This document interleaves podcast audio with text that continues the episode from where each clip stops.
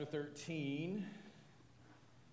What a great reminder our singing has been this morning of just how great our God is. There's so many things that will affect our lives situationally throughout the week, even so trivial as whether or not our team won on Saturday, if you're a college football person, like so many of us are.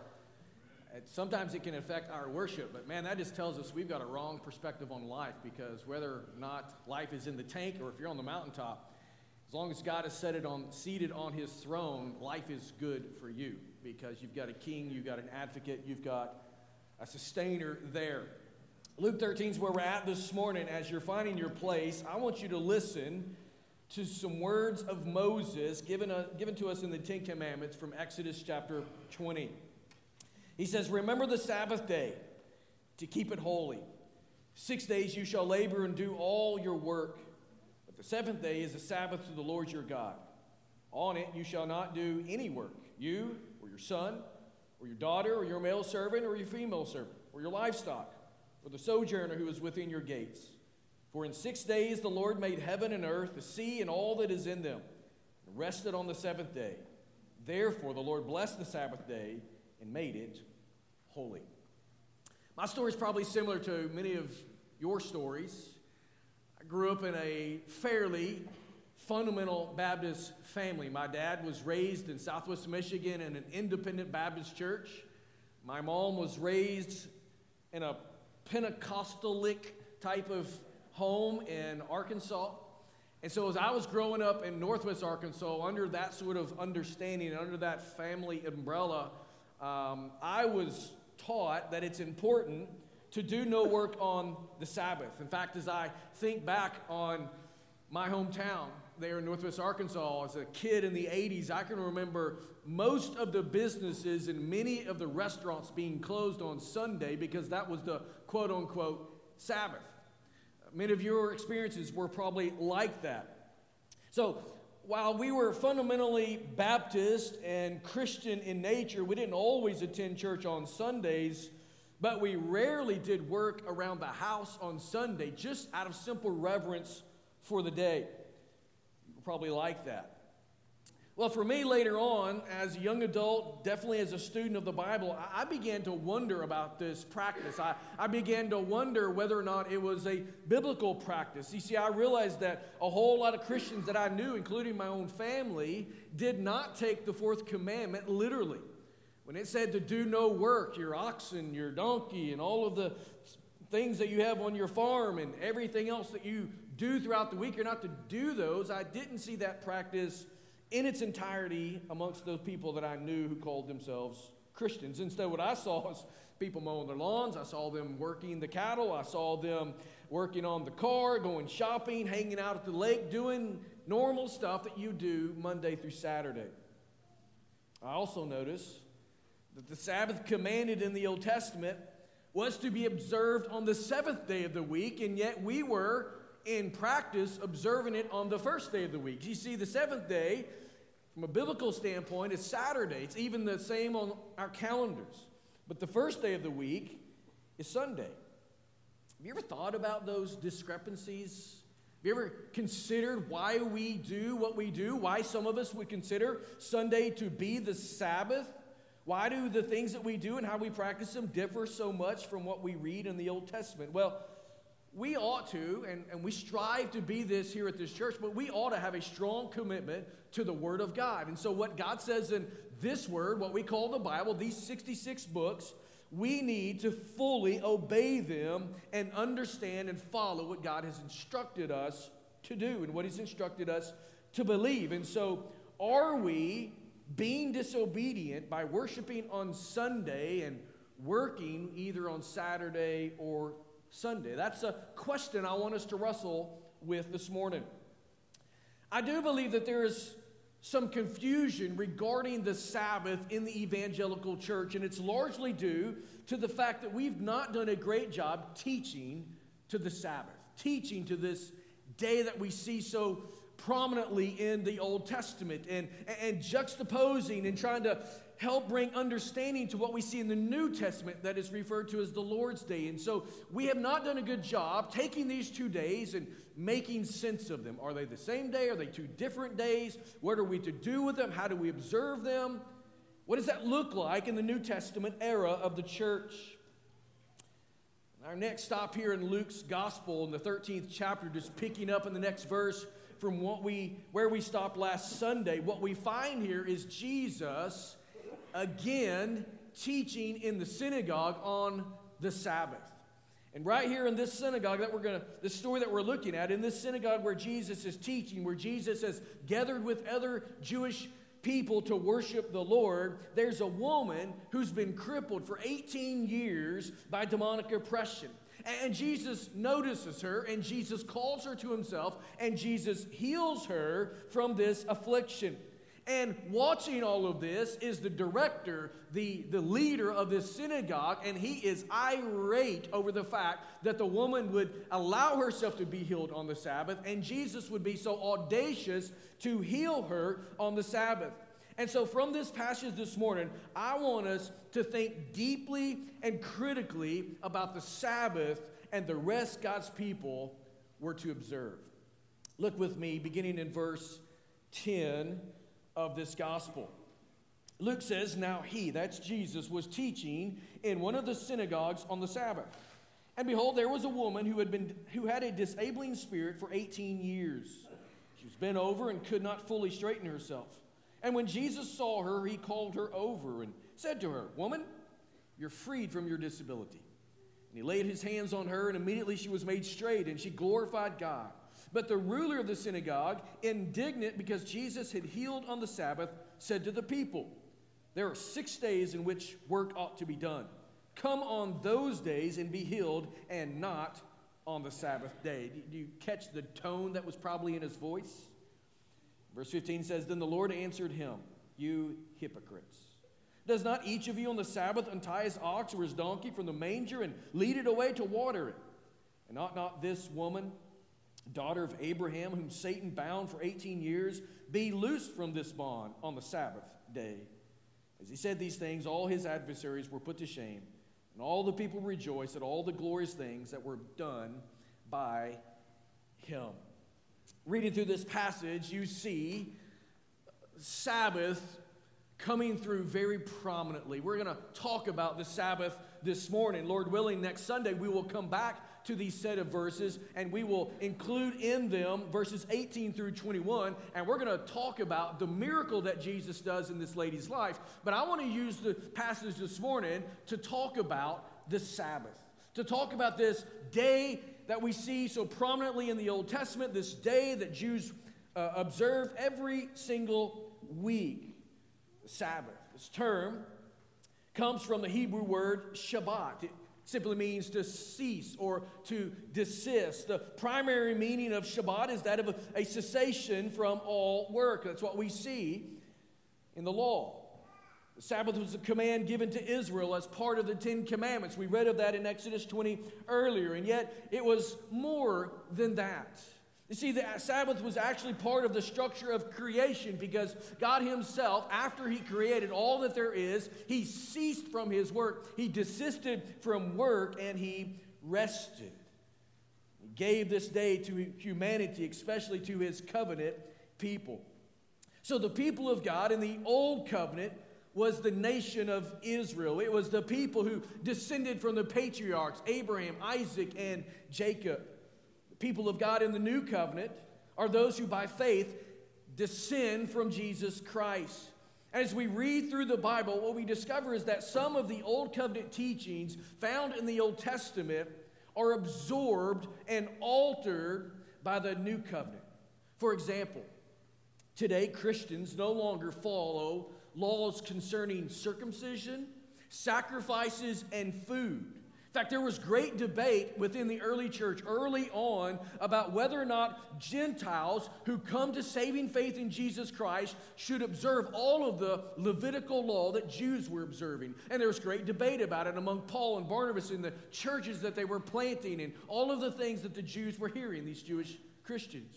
And so the debate led to a council. We call it the Jerusalem Council in Acts chapter 15, where the church in Antioch sent Paul and Barnabas down to Jerusalem to the apostles, and there they debated what was required of Christians, Gentile Christians, who were coming to saving faith in Jesus Christ. And they determined that none of these things were required. Instead, new believers as new believers, we understand today that these elements simply foreshadowed the greater that was to come in Jesus Christ. So, while many of the laws that we find in Leviticus and Deuteronomy are important and, binding on the Jewish people for us today that we set here in the New Covenant era on the other side of the cross, those who have found saving faith in Jesus Christ. What we understand from that is that in Jesus Christ, these laws have been eclipsed by Him, and yet the Ten Commandments were not. See, Jesus never negated the command to have no other gods before the God that we find in the Bible. Likewise, he never revoked a prohibition against idols, profaning God's name, honoring parents, murder, adultery, theft, bearing false witness, or even coveting. Those laws found within the Ten Commandments are still in place today. And yet, as we read through the gospel, even our text this morning, what we see when it comes to the Sabbath day and keeping it holy is that Jesus oftentimes got himself in trouble. Oftentimes, he's there in the synagogue and he's healing people. He's performing miracles in the lives of people, and that did not set well with the Jewish approach to the Sabbath day. In fact, on one occasion, as Jesus and his disciples walked through a grain field, his disciples began to pluck the heads of grain and eat that grain while they walked through the field. And apparently, Jesus had an entourage of naysayers that followed him around and watched him to try to trip him up in something that they were doing. And so they saw this event taking place as his disciples were uh, reaping the harvest in a sense and eating that grain as they walked. And they came to Jesus and confronted Jesus over the fact that they were working on the Sabbath. Jesus here responded by pointing out that David also had violated one of the laws when he ate of the bread that was reserved only for the priests. So basically, he's saying this is not a new thing when sometimes the laws are not followed to the letter of the law or how you may think they should be. And then he turned directly to the situation at hand of which they confronted him and said in Mark chapter 2 the Sabbath was made for man, not man for the Sabbath. So the Son of Man is Lord even of the Sabbath. What is Jesus doing here in this statement?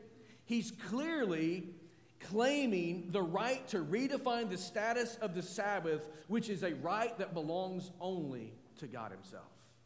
And so, if He is Lord of the Sabbath, He can redefine and alter what the Sabbath and how it's supposed to be practiced takes place.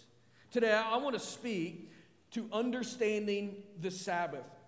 And as we consider these verses here in Luke chapter 13, and, and as we also will look at the Bible's larger perspective and larger teaching on the subject, what we're going to discover is that the Sabbath pointed to something greater. We're going to see that it's an earthly symbol of heavenly rest that's found in Jesus Christ.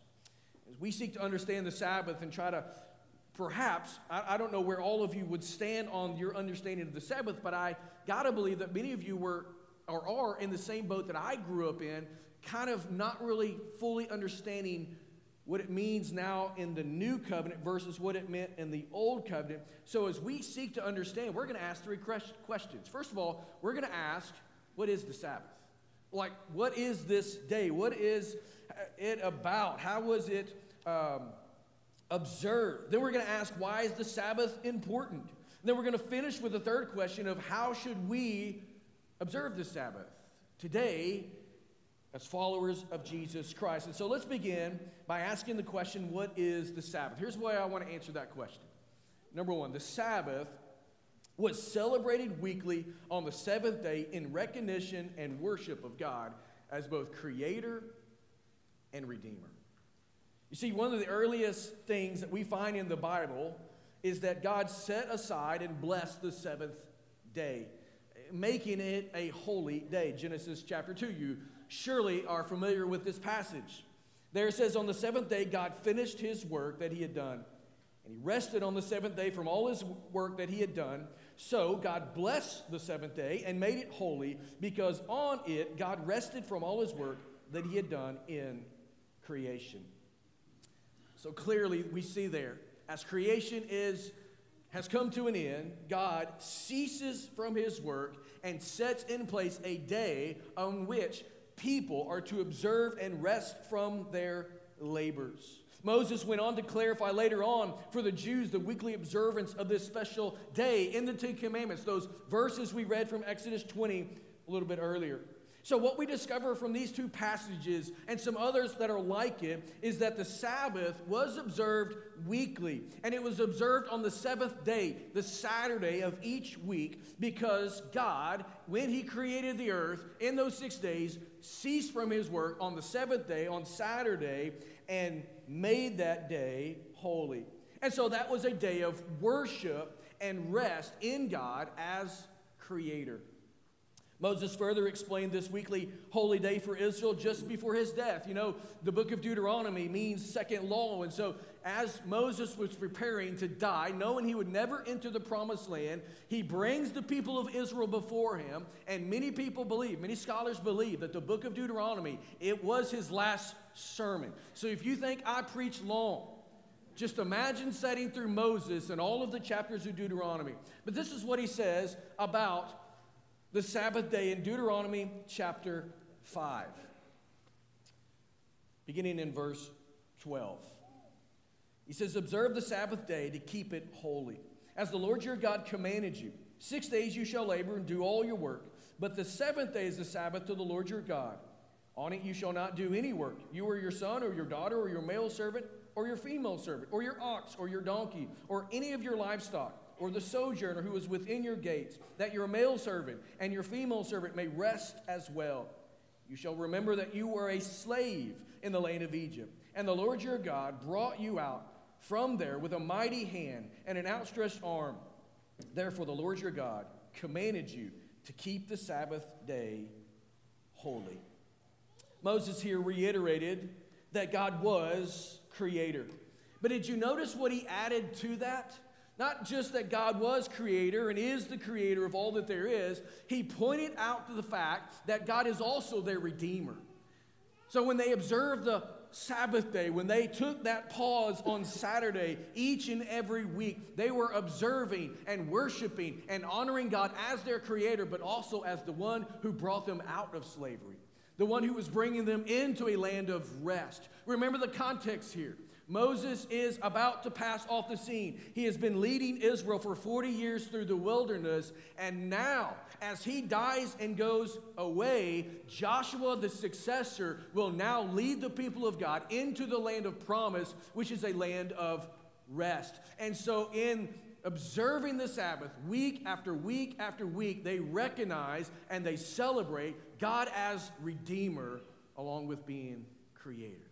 So, the Sabbath was celebrated each and every week on the seventh day, recognizing God as creator and redeemer. So, now that we better understand what the Sabbath is, let's move to that second question. Why is it important? Well, why is this day, why is this holy day so important? Today, we sit on the new covenant side of the cross. While Moses and the prophets, those books that we just read from set on the old covenant side. So it can be difficult for us to understand how the Sabbath should fit into our worship, fit into our practice today. So here's what I want to give you a, by way of a second point. The Sabbath foreshadows redemptive rest in Jesus Christ as Redeemer. It foreshadows redemptive rest in Jesus Christ as Redeemer the Gospels, we see that the habit and the practice of Jesus was to observe the Sabbath. In fact, he was in the Sabbath, I believe, every single Saturday. He was there worshiping with the people of God. He was there teaching. He unveiled his ministry in the synagogue on the Saturday, right? On the Sabbath. He stood up there, read from the prophet Isaiah, and said, Today this has been fulfilled in your midst. he was always in the synagogue worshiping on the Sabbath. Here in Luke chapter 13, Jesus is again doing just that. We've seen him do this many times throughout these previous 12 chapters. So while Jesus did observe the Sabbath, his ongoing failure to comply with the minute uh, uh, details and restrictions and the conflict that ensued lead us to at least consider the broader message of the Sabbath day. I mean, think about that. It would be understandable for us to get in kind of a tiff with the synagogue ruler. But Jesus? Like, he never sins. So, what is that all about? Like, you may come in here and you bring coffee. We don't care about that anymore, but back in the day, if you brought coffee and sat in the worship center, man, that was taboo. That was like you brought something unclean into the Holy of Holies. That was a warped viewpoint of what we're doing here. But so, with that, we, we can understand why we might get cross with the synagogue ruler. But why in the world would Jesus get cross with the ruler in city after city after city? So we got to consider there has to be a broader message to this day. We continue to read through the New Testament. What we discover is that the early church actually shifted their worship away from the Sabbath, Saturday, to what's called the Lord's Day, Sunday. They moved their day of worship from this holy day, and in the Christian faith, it became a new holy day. Now, here's a question for, the, for us Was this move just simply an arbitrary way for the Christian church to distance themselves from the Jewish faith, Jewish tradition? It's a fair question. Was it just we don't want to be seen as Jews? We don't want to be observed like Pilate thought uh, of the Christian and other Roman leaders thought as the Christian church is, is in its infancy and forming. They just saw them as another sect of Judaism. So were they just trying to differentiate themselves from Jews? No, not at all. There was strategic purpose in their, dist- or in their move away from the Sabbath. You see, they purposely shifted because of their theological conviction that Jesus as creator and Jesus as redeemer made their salvation possible through his death, burial, and resurrection. Pastor, what in the world does that have to do with the Sabbath? Think about what happened in Jesus' passion. Leading up to that, he comes into Jerusalem, he goes through the last meal with his disciples. He's arrested. He's put on trial. He goes to the cross Friday. Luke 23 tells us that as he's on the cross, he actually passed away sometime around 3 p.m. Right?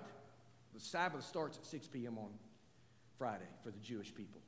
And so Jesus dies on Friday, just on the heels, or, just uh, right there before the Sabbath begins. Everybody's in a hustle to get Jesus in the tomb so that they're not left unclean and not able to observe the Sabbath. But Jesus dies on Friday. He lays in the tomb on Saturday, which is the Sabbath, when the Jewish people are worshiping, when they're gathering together in the synagogue, when they're doing all of those things together. But on Sunday, what happens? Jesus rises from the grave. Early in the morning, at dawn, Jesus rises from the grave. You see now why the early believers would have moved their day of worship off of Saturday to Sunday? Because Jesus was and is creator. And Jesus, through his death, his burial, now his resurrection, is firmly their Redeemer. So their worship no longer is on Saturday. The worship for us as believers and followers of Jesus is on Sunday. So the Sabbath is not so much about a day, but it's about a person and it's about an act. It's about finding rest in Jesus. It wasn't about finding rest or experiencing physical rest on a day of the week because you've worked hard all week long. I'm going to say a little bit more about that in a moment. But it's not just about that, it can't be. It's about finding rest in Jesus as Redeemer. The Sabbath foreshadows that for us in the Old Testament. Early Christians recognized this. They recognized that many other laws were nothing more than shadows of something far greater, which now had been revealed in Jesus Christ. And so, church, as we seek to understand the Sabbath, may we recognize that the Sabbath foreshadowed redemptive rest in Jesus Christ as Redeemer. And so, as a new covenant Christian, we dare not, listen to this, we dare not simply shift the Sabbath from sun, Saturday to Sunday. That's not what it's about. And who are we to set the date? If God tells us in Genesis 2 that six days you shall work and on the seventh you shall rest, who are we as His finite creation to say, God, I know better than you, so I'm going to work Monday through Friday, hang out on Saturday, and let my day of worship be and rest be Sunday? That's not our decision to make if it's all about the day.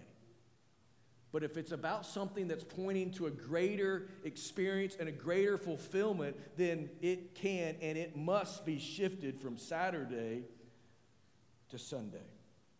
Let's ask a third question. In light of that, how should we observe the Sabbath? Here's the answer The Sabbath is observed by resting in Jesus Christ as Redeemer. Listen to what Jesus said in Matthew 5 18. For truly I say to you, until heaven and earth pass away, not an iota, not a dot will pass from the law until all is accomplished. Now, we just declared that the Sabbath has been replaced by Jesus himself, right? We, we just de- declared that, or I declared that, and some of you nodded your heads in affirmation, right? So that, that's been declared, that's been made clear that Jesus has replaced the Sabbath. And yet, Jesus says here in the verse that I just read to you that not one word of God will be taken away, it will pass away or fall void until it is accomplished. So here's the question if that's true, if both are true, where'd the Sabbath go? Where did the Sabbath go? We've already said. But let me make it a little bit clearer. The Sabbath went to the cross. And the Sabbath was resurrected on the third day because the Sabbath is Jesus Christ, and the Sabbath is the salvation that he achieved for sinners. So, this is the very point.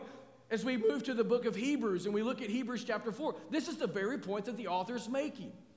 He's arguing here that Jesus is greater He's greater than the law. He's greater than Moses. He's greater than the prophets. He's greater than the priests. He's arguing all throughout the book of the Hebrews that Jesus is the great high priest.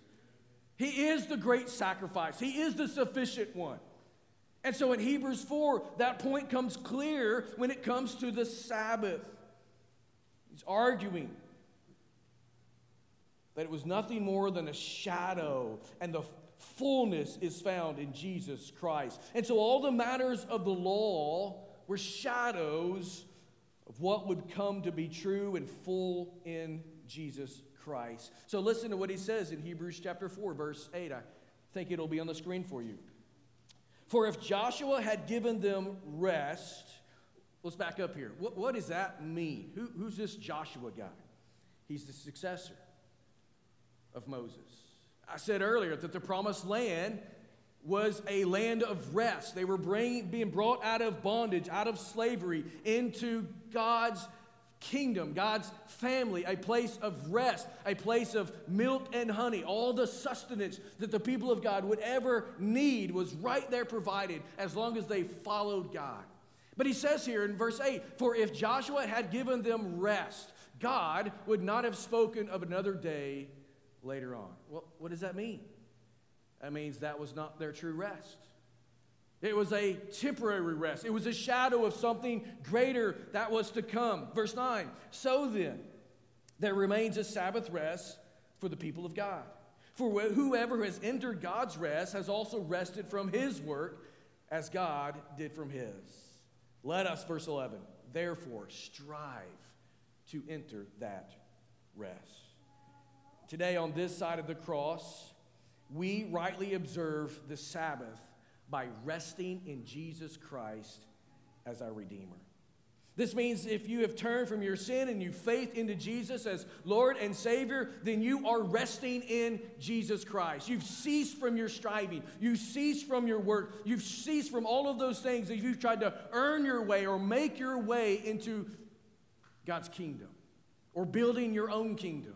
Instead, you've rested in Him. You found Him not just to be creator, but to be redeemer. Now, if you've not yet turned from your sin and, to Jesus as Lord and Savior, what is the invitation? Strive to enter that rest. He calls you today to do just that. He goes on to say in verse 16, Let us then with confidence draw near to the throne of grace, that we may receive mercy and find grace to help in time of need.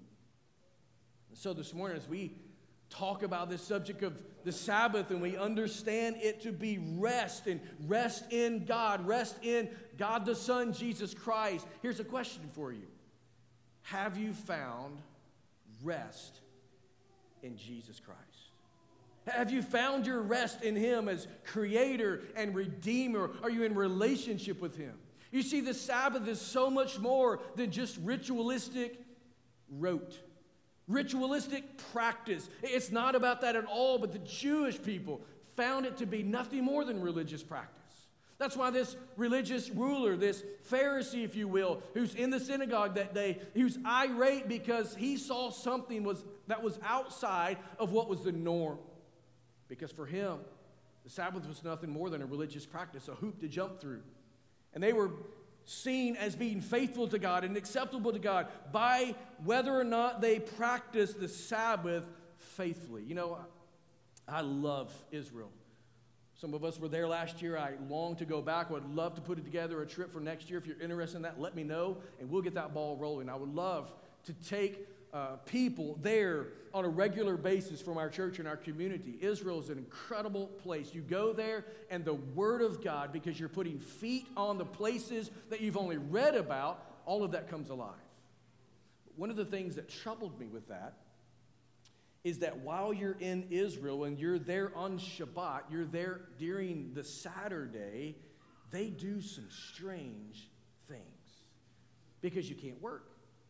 And yet they come up with various uh, tweaks. Michelle, you probably remember this. Various tweaks that we can get by and not break the command or break the laws of these things. And, and so, for instance, on that Saturday morning, we were in Jerusalem and, and we came down to breakfast and we knew things would be different, but we had like three or four elevators on Friday that we could use. But when Shabbat began to take place Friday evening into Saturday, now there's only one elevator. And I couldn't tell a difference except that it said Shabbat elevator. What's the difference there? So I'm not trying to be critical, but think about this. It's not about the religious ceremony. Sabbath leads us to rest, and that rest is not in religion. The rest is in a relationship with God as our Redeemer. Have you found rest for your soul in Jesus Christ? If not, there's an open invitation right here in the text for you.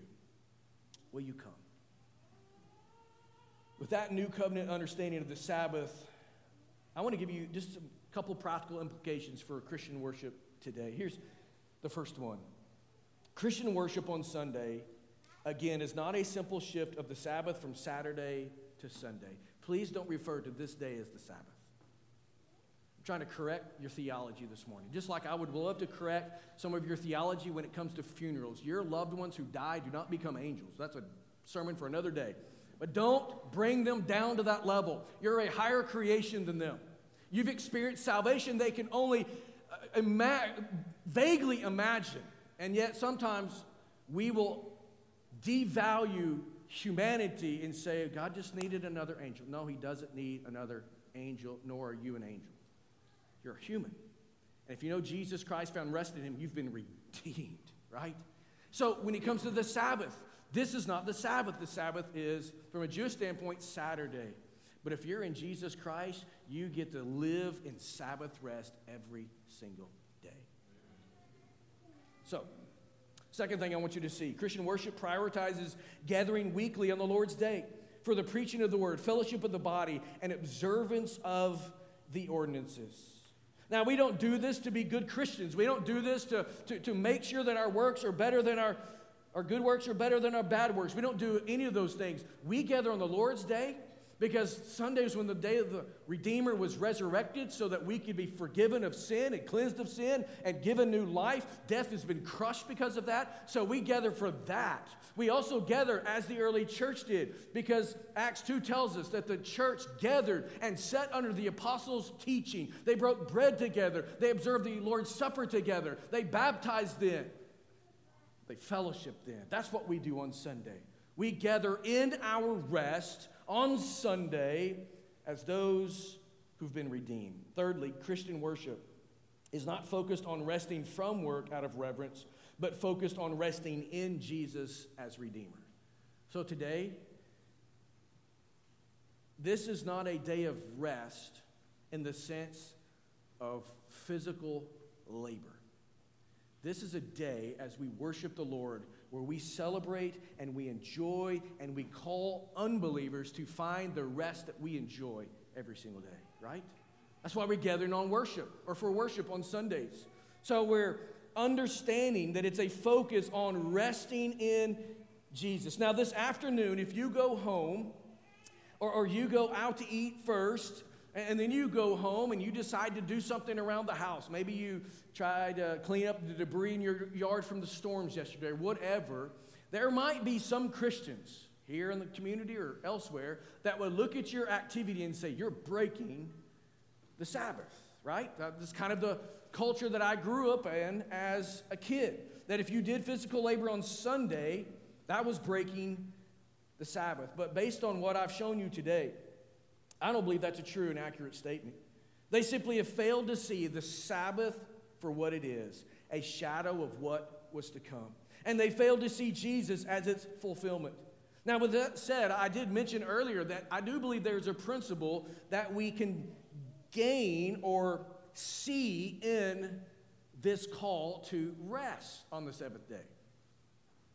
Meaning, God says in Genesis 2, in six days he created, and the seventh day he ceased from his labor. He did not work. So that's a pattern that we ought to have in our life. Not from a, a worship standpoint or a, a sanctification standpoint, but our physical bodies are not infinite, right?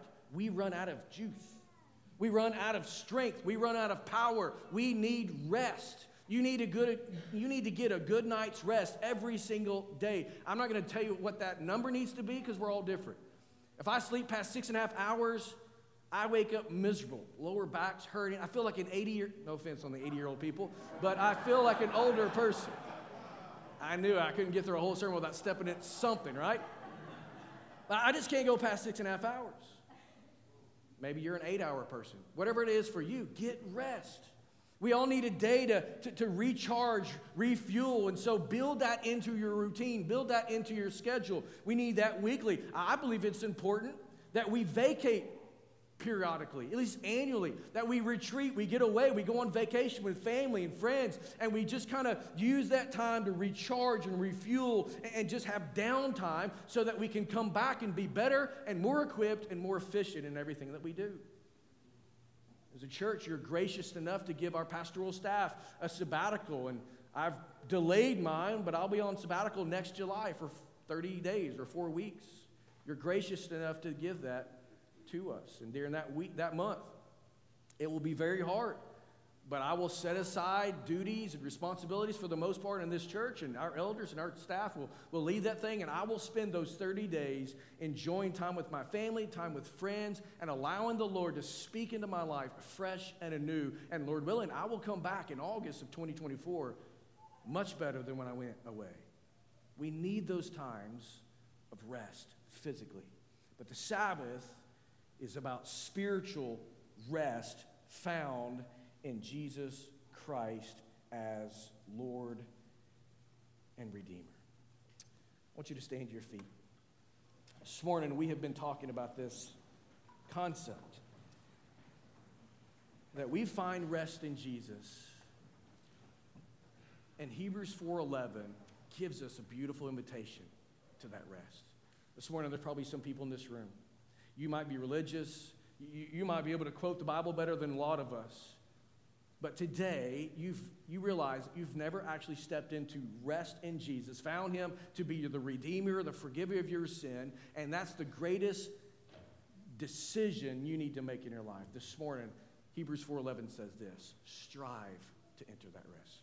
Oh, it's not about your good works, but it's about you leaning in and saying, Jesus, I need that rest. If that's you this morning, I want to invite you when we open up this response time in just a little bit to just vacate your seat, come down here and say, Pastor, I need to find rest in Jesus Christ. That's all you got to do. I'm going to pray with you. I'm going to pass you off to one of our elders, one of our staff, and they're going to share the gospel with you this morning and help you understand what it means to have rest in Jesus Christ. Some of you are religious people.